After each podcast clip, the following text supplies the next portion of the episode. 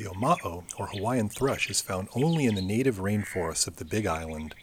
It's a mostly gray and brown robin like bird that loves to eat fruit from a variety of native trees and shrubs, and plays a big role in helping disperse the seeds of these species throughout the forest. Oma'o have one of the loudest and most recognizable songs of any Hawaiian forest bird.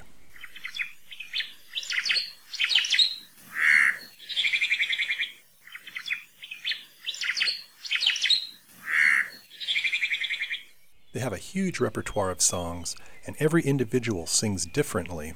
All the Hawaiian Islands used to have their own species of thrush, but unfortunately, Kauai is the only other one where they've not yet gone extinct.